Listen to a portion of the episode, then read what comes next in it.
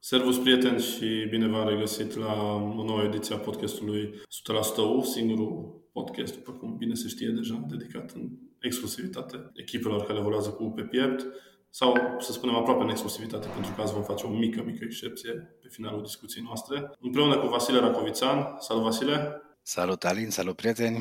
Ne-am propus să vorbim astăzi despre ultimele evenimente din tabăra echipei de fotbal a Universității Cluj. Dacă ultimele două episoade ale podcastului nostru au fost dedicate pe bună dreptate basketului și câștigării titlului de către U B T, eveniment asupra căruia vom reveni în această vară cu câteva surprize, ne-am gândit că ar fi foarte indicat să aruncăm o privire în tabăra fotbaliștilor lui Eric Linker, care în ultima perioadă au avut un program destul de încărcat, respectiv s-au reunit în urmă cu mai bine de, de două săptămâni.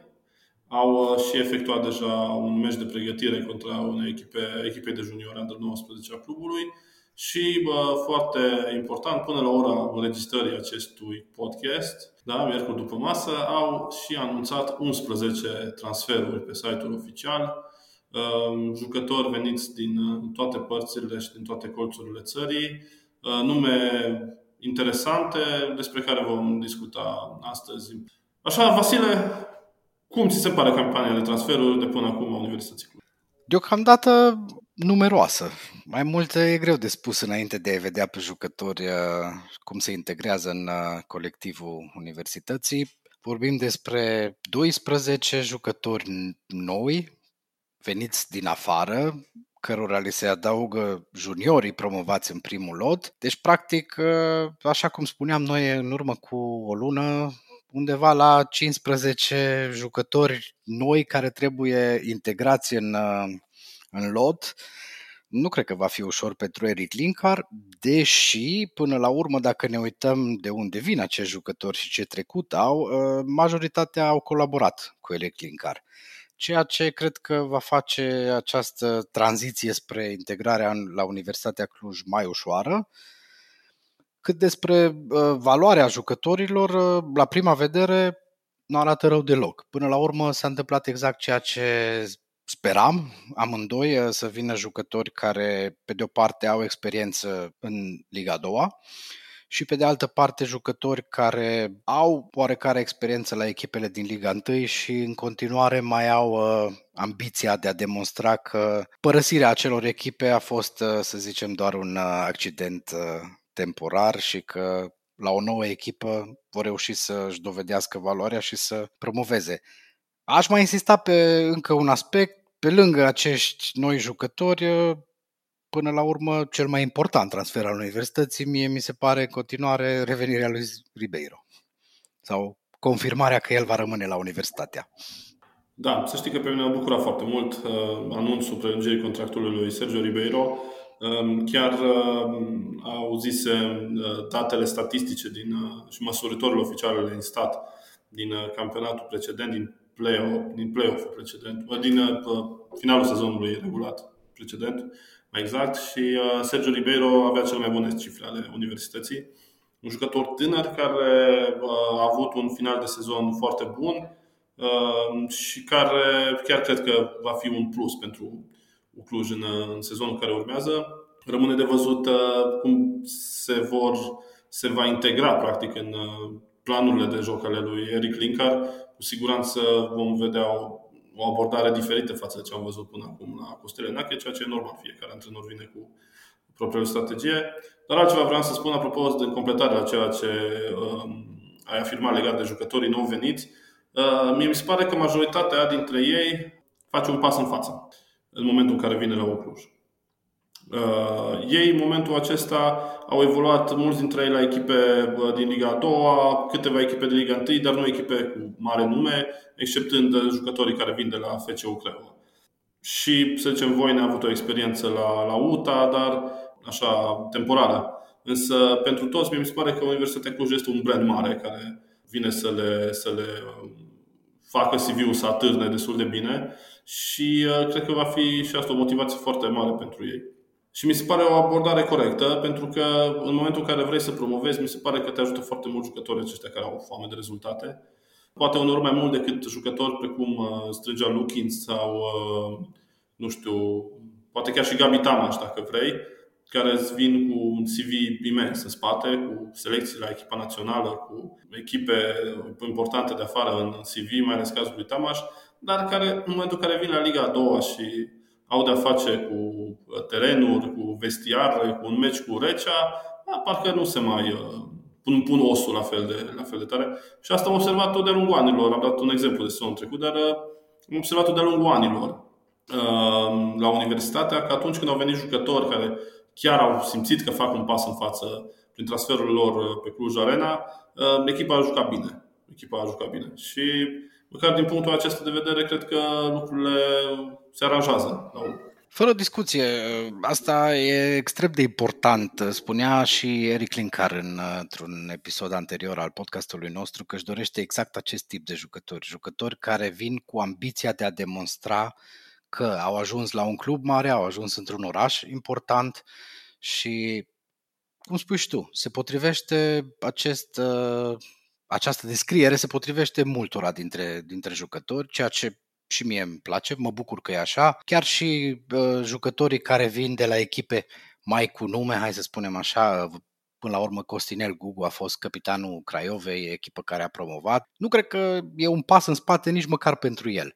Până la urmă el, împreună cu echipa la care a evoluat, a demonstrat că poate să facă performanță. Adrian Mutu, nou antrenor al Craiovei, probabil are alte planuri și a renunțat la el, ceea ce nu poate decât să ne bucure pe noi că am avut ocazia să transferăm un jucător de la o echipă de top și cred că asta va fi un plus, inclusiv în cazul lui, va dovedi încă o dată, cel puțin așa îmi doresc eu, că a fost o greșeală abandonarea lui de către Craiova și că acum cu Universitatea poate să facă din nou acel pas spre prima ligă pe care până la urmă toată lumea l-așteaptă și care știm cu toții din declarațiile lui Gabi Giurgiu, ale lui Eric Linker, până la urmă a tuturor din jurul Universității, este singurul obiectiv care contează în sezonul care va începe nu peste multă vreme. Da, și tot la capitolul transferuri, de data asta financiare, trebuie să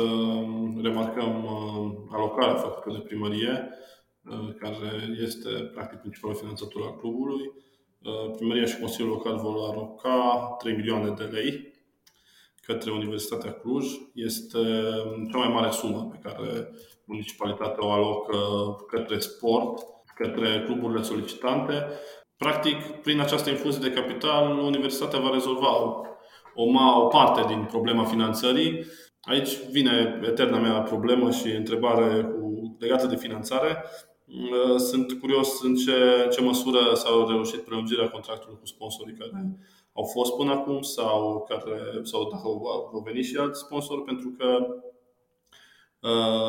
la ce campionat se anunță va fi din nou un campionat lung cu un sezon regulat și apoi un play-off un retur. Multe echipe care își anunță măcar declarativ intenția de a promova.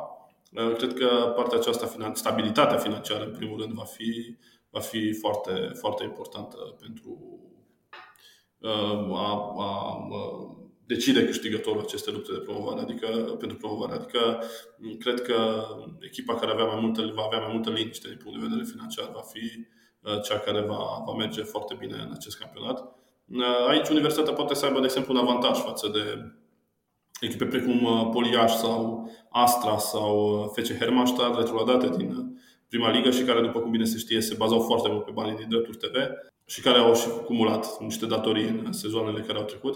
Așa că cred că ceea acesta ar putea să fie un atu foarte important pentru Universitatea, asigurarea unei liniști financiare care să-l ajute pe Eric Linker să gestioneze foarte bine vestiarul și din punctul ăsta de vedere. Evident, partea financiară e extrem de importantă și eu aștept încă din partea conducerii acea transparență promisă, inclusiv în ceea ce privește aspectul susținerii financiare a echipei. Deocamdată știm despre banii de la primărie, după cum spuneai, nu știm prea multe despre sponsor, rămâne să vedem.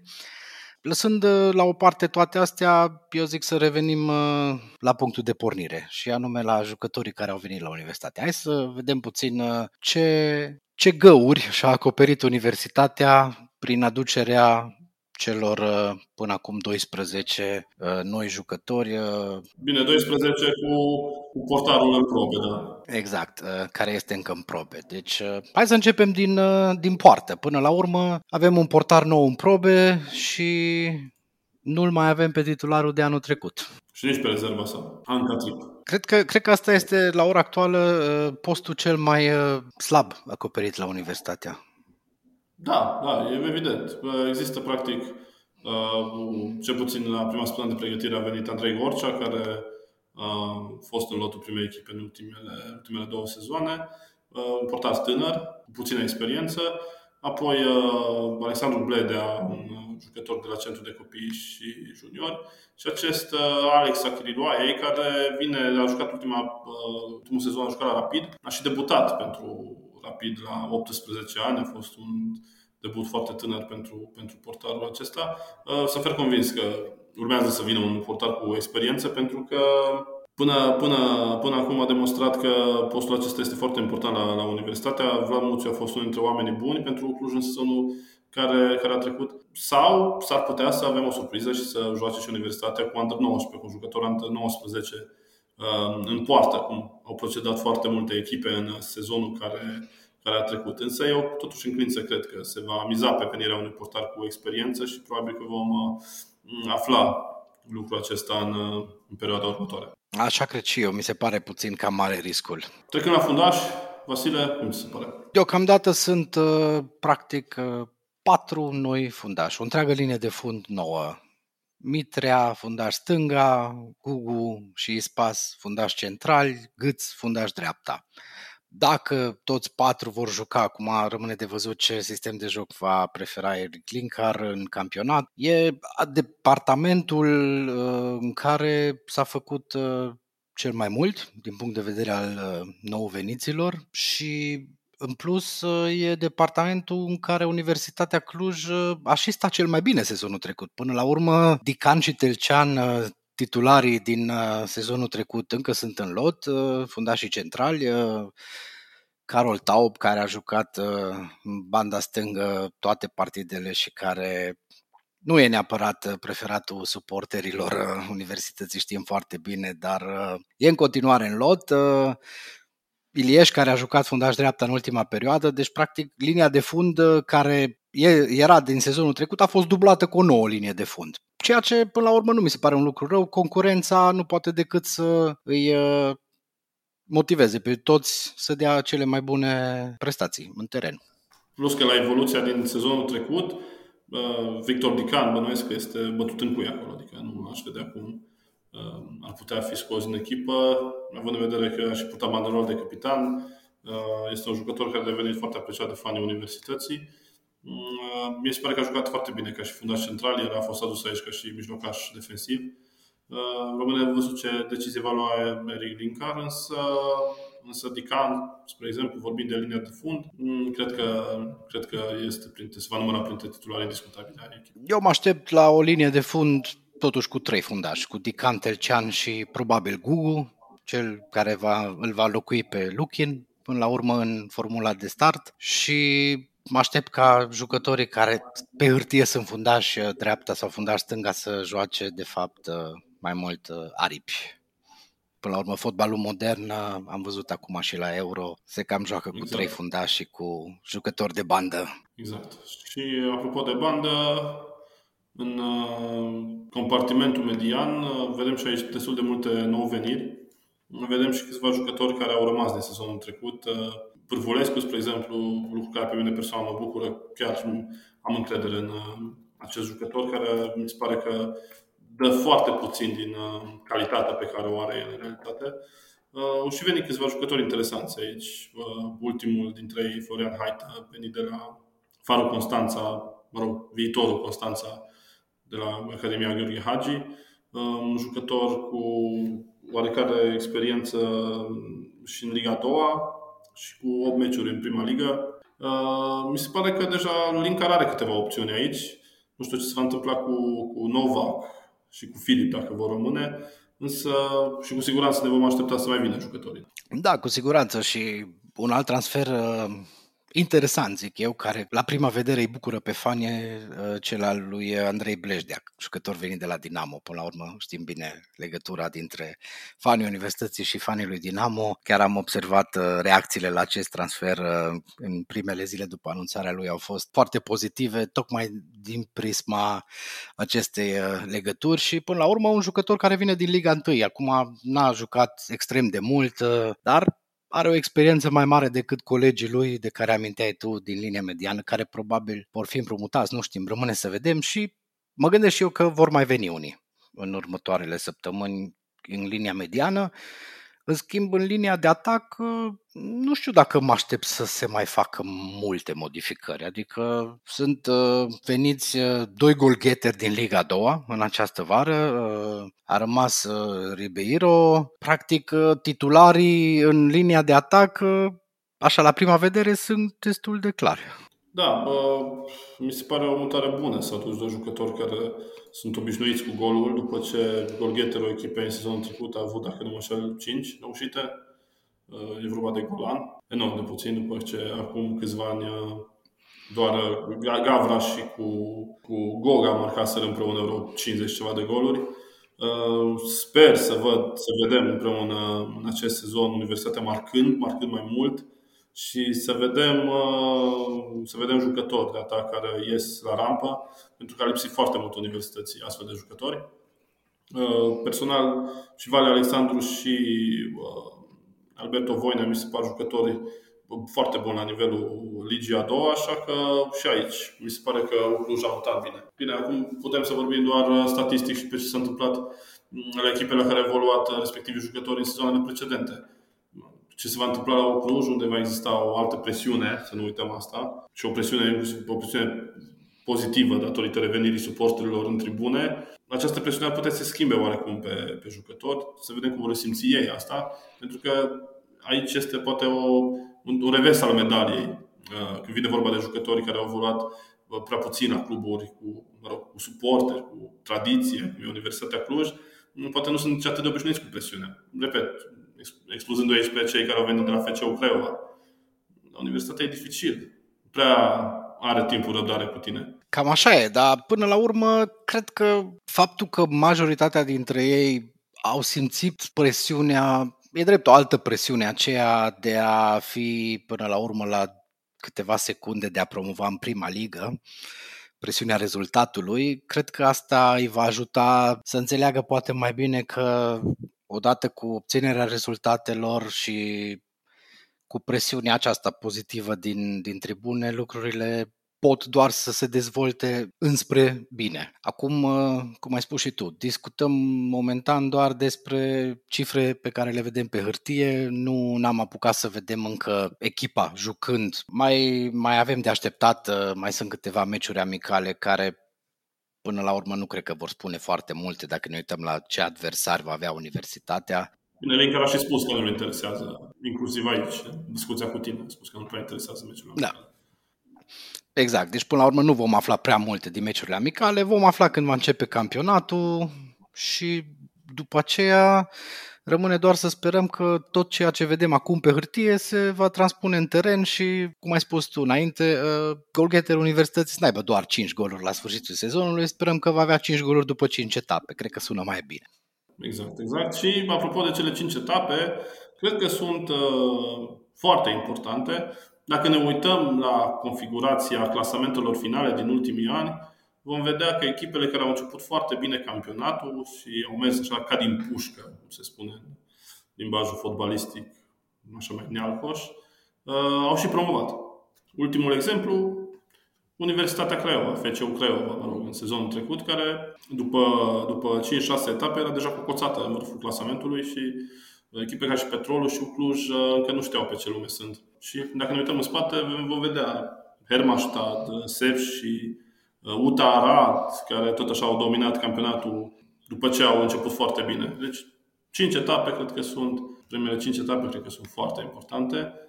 să vedem cu cine vom și evolua. Campionatul, să spunem și asta, campionatul este programat să înceapă, conform declarațiilor oficiale, în treizeci și unu iulie, dacă nu mai apare ceva până atunci. Să mai spunem și al lucru că Universitatea Cluj nu va evolua pe Cluj Arena, cred că până la începutul lunii octombrie, la cum estimez, pentru că urmează festivalul Untold, nu? După cum bine se știe, pe Cluj Arena, care va, se va desfășura la început de septembrie. Deci luna august va fi ocupată cu pregătirile pe stadion, iar apoi gazonul are nevoie, mai ales într-o perioadă de toamnă, de o refacere de trei săptămâni. Iarăși un factor care va putea cântări.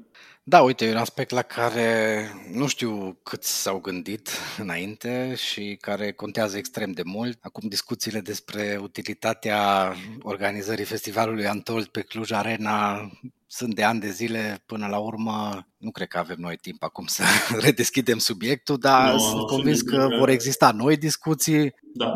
Vor exista noi, noi idei de mutarea festivalului, de mers înainte cu câțiva ani, de ce s-a construit stadionul, unde s-a construit, de ce nu s-a construit în altă parte, de ce festivalul în centru, până la urmă, oricum am învârtit eu, nu e bine, ce, ceva da, nu e bine. Undeva, uh... Oricum e, e relevant că universitatea are nevoie de o locație bună în care să joace și un gazon bun, acum, as soon as possible. Deci în trei săptămâni, patru săptămâni, Cluj are nevoie de un stadion bun, care e acela. Cu siguranță că are nevoie, acum rămâne să vedem, uh, nu știu, pe Clujana, Parcul Babeș, uh, în uh, nou stadion uh, din Florești. Viitorul Florești Arena. Plin de baze sportive, județul Cluj, urmează și uh, noul Dej Arena, unde da. va juca noua colegă de seria Universității, Unirea Dej. Uh, da, acum lăsând gluma la o parte, uh, nu e o situație deloc plăcută și... Din păcate, U a fost obișnuită în ultimii ani cu deplasările acestea pentru meciurile de acasă. Nu e un lucru deloc, deloc uh, pozitiv pentru universitatea și eu personal sper ca pe viitor să se găsească totuși alte soluții, pentru că universitatea, cum spui tu, are nevoie de un stadion bun, de un gazon bun, unde suporterii să fie alături. Da, a fost frumos să jucăm la Media și a fost frumos la Alba Iulia, dar nu e Cluj. Și Cluj Arena... E un stadion construit în centrul Clujului pentru echipa de fotbal, pentru atleți și așa mai departe. Și nu e folosit întotdeauna ca atare. Sau poate cei care administrează acest stadion nu reușesc să găsească soluția de a împăca și festivalul Untold și meciurile de fotbal. Poate ar fi o idee bună să se mai uite spre alte țări unde... Vineri seara, de exemplu, e concert Metallica și duminică se joacă un meci de fotbal. Se poate. Total de acord. Total de acord și până la urmă, cum ai spus tu mai devreme, o discuție, vorba cea interminabilă. Acum este mingea e în terenul conducerii universității, care e cam obligată să găsească un teren foarte bun pentru, pentru băieții lui Eric Linker, pentru că ar fi mare păcat să rateze startul acesta de sezon din cauza că nu a avut uh, aportul unui aportul publicului, în primul rând, adică e nevoie să găsești un stadion apropiere, de, aici mă, de, de aceea mă gândesc la varianta Dej, având în vedere că acolo se fac lucrări de cosmetizare pentru revenirea unirii în uh, eșalonul secund. Cred că e cea mai la îndemână dacă, s-ar, dacă ar exista o înțelegere cu autoritățile locale din Dej, o distanță care poate fi parcursă în cincizeci de minute, patruzeci și cinci de minute, bine, două ore jumate vineri după masa, dar nu va fi cazul. Nu știu care este starea gazonului acolo, dar cred că ar fi cea mai bună variantă pentru, pentru universitatea. Vom vedea ce anunț vor face conducătorii universității, care sunt sigur că studiază cu atenție și îngrijorare această problemă. Cu siguranță. Îi așteptăm să ne anunțe în... spiritul transparenței de care vorbeam și înainte, cum se va desfășura în începutul campionatului și până atunci ne rămâne decât să așteptăm și să vedem nu doar ce face universitatea, ci și celelalte echipe din serie, pentru că până la urmă universitatea va lupta pentru promovare împotriva unor adversari pe care la ora actuală nu prea îi cunoaște. mai nimeni. Nu știm exact cine vor fi principalele contracandidate. Ok, Hermannstadt pare la ora actuală un, o candidată foarte serioasă, dar celelalte echipe cu care ne-am obișnuit, să zicem așa, să fie în fruntea ligii secunde, cam se clatină momentan sau încă nu s-au hotărât în ce direcție vor să meargă. Da, încă nu e sigur nici dreptul de promovare unora dintre ele. În cazul Stelei, în cazul echipei armate, cel mai probabil răspunsul e nu. Nu cred că nu, nu va avea drept de promovare. Cum ziceam și mai devreme, nu știm ce se întâmplă la Astra sau la Hermannstadt. Putem să le vedem pe cele două echipe luptându-se la promovare sau putem să le, să le vedem sucombând până la finalul anului din cauza presiunii financiare. La Iași există o alocare foarte mare din partea primăriei, dar există și niște datorii acolo. Petrolul a ales o variantă, mi se pare, pentru banca tehnică, mai degrabă o variantă de avarie, mai ales după plecarea persoanului Nae Constantin, după plecarea sponsorului oficial. La Universitatea lucrurile arată bine, adică în momentul acesta apare o echipă organizată și care își merită statutul de favorită. Trebuie să și le respecte. Dar vom mai povesti despre asta ca să nu ne plictisim prea mult ascultătorii. Exact, cum bine zici, mai este vreme până la treizeci și unu iulie, practic încă o lună. Dar lăsând Liga a doua la o parte, hai să, hai să discutăm puțin și despre, despre fotbalul adevărat pe care avem ocazia să-l vedem de câteva săptămâni la televizor, unii chiar și pe stadion. Mă refer aici la Euro două mii douăzeci, care se ține în două mii douăzeci și unu. Mulți ascultători sunt convins că au avut favorite care deja au părăsit competiția, mă număr și eu printre ei. Germania și-a luat adio de la Euro și de la Joachim Löw. Tu, Alin, ai avut șansa de a vedea poate cel mai interesant meci pe hârtie din ultimii ani, campioana mondială împotriva campioanei europene. Până la urmă, acum amândouă își fac bagajele. Exact. Da, a fost o experiență foarte faină să văd Euro, știm postura de spectator. Noi am mai fost acreditați la Euro două mii opt, la penultima prezență a României. Eram la ziua de Cluj atunci, împreună cu colegul Mihai Moga, a fost noi trei la Euro două mii opt. O experiență despre care o să povestim într-unul dintre episoadele viitoare. Organizarea excelentă la Budapesta, șaizeci și ceva de mii de oameni în tribune. Accesul s-a făcut doar pe bază de certificat de vaccinare sau test P C R. N-a purtat nimeni mască, deși era obligatorie, așa că m-am simțit ca în perioada dinaintea pandemiei. Se vindea bere cu alcool la niște prețuri absolut acceptabile. Fapt care a contribuit serios la delirul din peluza portugheză unde am prins biletele. Un meci care arată foarte bine pe hârtie, n-a fost la fel de spectaculos, dar foarte tacticizat. Și am văzut echipele Portugaliei și, echipele, și echipa, echipa Portugaliei și echipa Franței în, în felul în care se așează în teren jucătorii, mișcarea jucătorilor e, e ceva incredibil. Nivelul la care, la care a, au ajuns anumiți fotbaliști, nu mă refer la neapărat la Cristiano Ronaldo, mă refer la un Benzema care are o anumită vârstă și joacă extraordinar, mă refer la Pogba, mă refer la neobositul Kanté, adică pe care am văzut sucombând și ei câteva zile mai târziu în Bucharest, la Budapest, în fața Elveției. Ca să nu mai lungim, cred că o altă mare surpriză a fost Ucraina, care l-a răzbunat pe Florin Prunea cu un gol în minutul o sută douăzeci. Nu? Florin Prunea va, va face tricou cu atacantul lui Dniepră, cel care a marcat pentru ucrainieni în ultimul minut al prelungirilor, ceea ce dă Angliei un culoar excelent până în semifinală, nu? Cred că Anglia, alături de Italia, rămân marele favorite în momentul de față. Eu, acum că Germania a părăsit competiția, absolut meritat, hai să fim serios, Germania a jucat jumătate de oră fotbal împotriva Portugaliei și cam atât. Evident. În rest, în rest parcă era Universitatea Cluj de la finalul sezonului trecut, tot alb-negru. Da, și echipamentul chiar am purtat un tricou al Universității la meciul, la meciul dintre Portugalia și Franța și primele întrebări pe care le-am primit au fost acestea, dacă sunt suporteri al Germaniei. cum spuneai tu, Anglia și Italia, clar, par favorite. Eu personal țin cu Danemarca. Un joc surprinzător de bun, mai ales după aproape tragedia din prima partidă cu Christian Eriksen, până la urmă totul s-a încheiat cu bine și, nu știu, mi-aduce cumva aminte de Danemarca din nouăzeci și doi, atunci când, mă rog, s-au adunat de pe plajă, acum s-au adunat uh, psihic jucătorii. Nu știu cum, nu pot să-mi imaginez nici acum cum au reușit după, după acel episod, dar uh, au început să, să joace fotbal foarte frumos și au și rezultate.